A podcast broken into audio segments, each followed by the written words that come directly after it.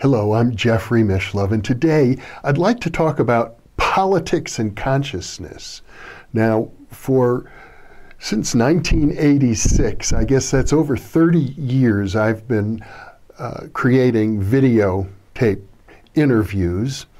And the topics that I have covered traditionally have been philosophy, psychology, health, science, and spirituality. I have avoided current events almost entirely, and I've avoided politics almost entirely. But I do think uh, there is a time and place for discussion about politics, not in terms of any political party or any candidate or any style of governing, but politics in general. One might say the philosophy of politics. Now, I believe everybody has a political bias, or else they're completely disinterested in politics, which is also a bias. So, just in case you don't don't know, let me make it very clear. I am a lifelong Democrat. I consider myself a liberal, and I have always been. I have never voted for anyone else other than a Democratic candidate uh, in the 50 or more years since I have been voting. That's where I stand. However, I also believe in tolerance. And I have had many people on the program whose political views are quite different from my own. And it's not a problem because normally we're not discussing politics. One person in particular is known to have uh, rather extremist political views, but he, to my awareness, has never expressed them on this program. In an interview with me, we talk about philosophy and parapsychology and related issues. So, my rule for engaging in discussions with people is that they have something intelligent to say about the topics under consideration.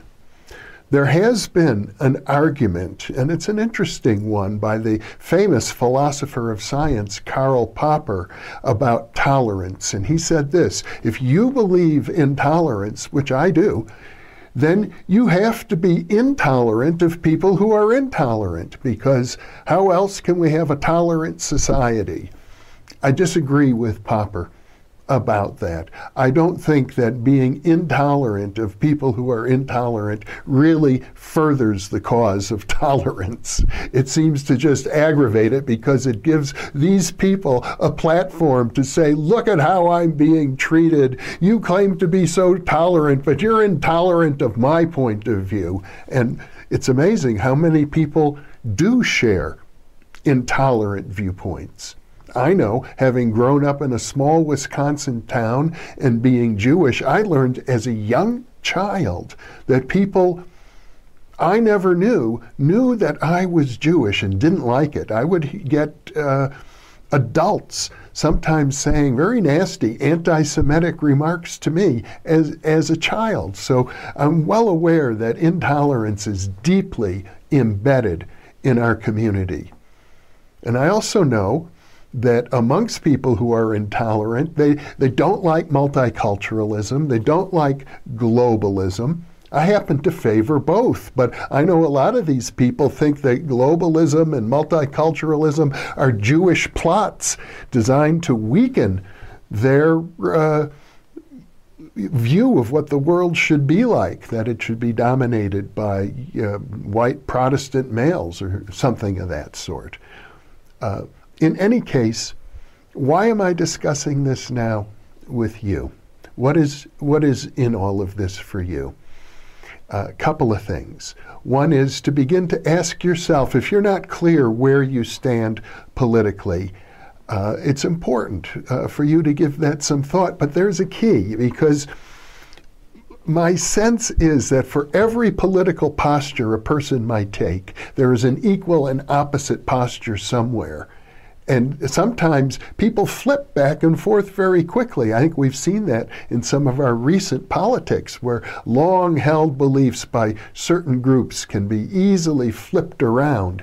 Uh, the great philosopher Hegel talked about the dialectic process where you go from thesis to antithesis to a new synthesis. And so that's always going on politically left wing, right wing, moderate, left wing, right wing, moderate. It can kind of be like a cyclical activity. Almost, you might think, like the activity of the uh, symbol of this very video channel, the yin yang, and even I might say the rainbow yin yang. So, politics in, in some ways can become very flexible for people. Positions change. And there is a sense in which you don't know whether or not you're on solid ground all the time with your political views because circumstances can change. I think the important thing in discussing politics, from my point of view, is that the discussion should be based on facts and logic. And of course, there is a role for emotion. People have very strong feelings about things, and those feelings need to be acknowledged and honored. But the simple uh, way I think about it is that facts trump feelings and facts even trump logic. If, if you believe something is logical but the facts are against you, well, the facts take priority. I think that's true in particular for people who are, have very emotional feelings about psychic functioning. They think it's just impossible. Well, I think the facts trump that. They trump your logic and they trump your emotions as, as far as parapsychology is concerned.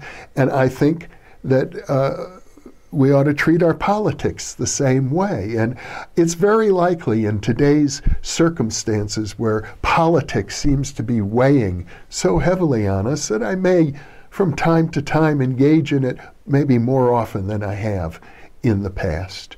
But I want you to know as a viewer that uh, however the politics is being treated, I want it to be respectful and polite and factual, factually based the previous segment of the InPresence series when I talked about the secrets of self esteem. Well, you may recall one of those secrets is never to devalue another human being.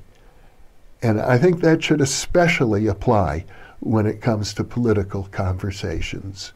And I, I know the temptation, especially in politics, is to consider those people who disagree with you politically to be somehow less human than you are. Uh, if you feel that way, and I know I sometimes do, it's a good idea to check yourself.